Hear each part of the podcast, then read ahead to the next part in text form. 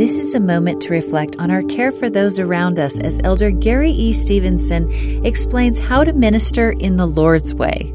How do we know we are ministering in the Lord's way? Are we assisting the Good Shepherd in the way he intends? In a recent discussion with President Henry B. Eyring, he commended the saints in adjusting to these notable changes, but also expressed his sincere hope that members recognize that ministering is more than just being nice. That is not to say that being nice is inconsequential, but those who understand the true spirit of ministering realize that it goes far beyond merely being nice. Done in the Lord's way, ministering can have a far reaching influence for good that ripples throughout all eternity.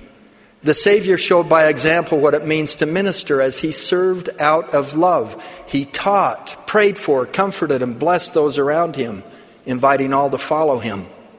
As church members minister in a higher and holier way, they prayerfully seek to serve as he would, to watch over the church always and be with and strengthen them, to visit the house of each member and help each become a true disciple of Christ.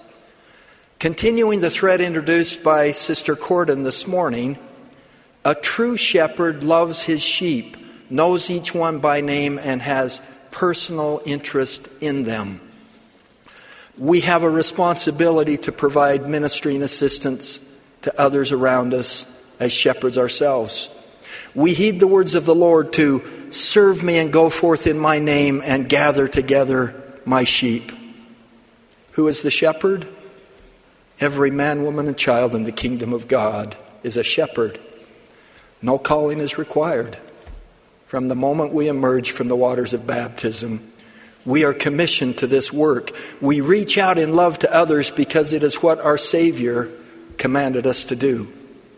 I find abiding peace in knowing that the Lord is my shepherd and that each of us is known by Him and under His care. When we confront life's wind and rain storms, sickness, injuries, and drought, the Lord, our shepherd, will minister to us. He will restore our souls.